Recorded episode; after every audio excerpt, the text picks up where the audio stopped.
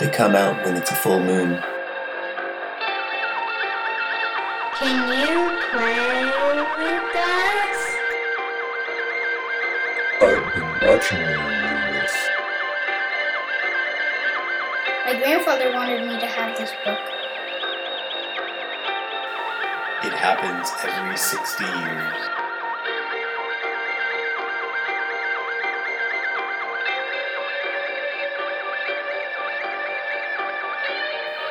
Family History, a horror podcast.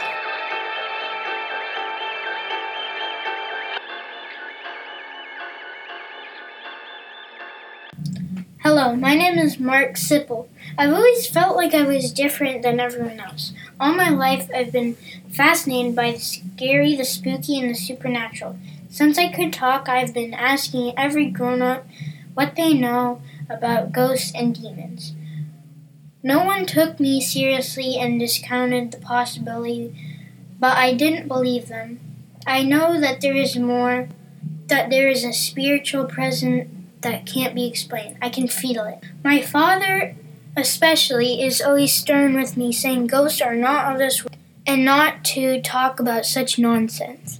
But when he says that, he always looks scared, like maybe I'm onto something. My grandfather passed away earlier this year. In his will, he left me with this mysterious book full of scary stories. The last time I saw him alive, he told me to read this book carefully that the stories were true and not to believe what my parents were telling me. I'm going to read this book one chapter a week and try to find out the truth about my family.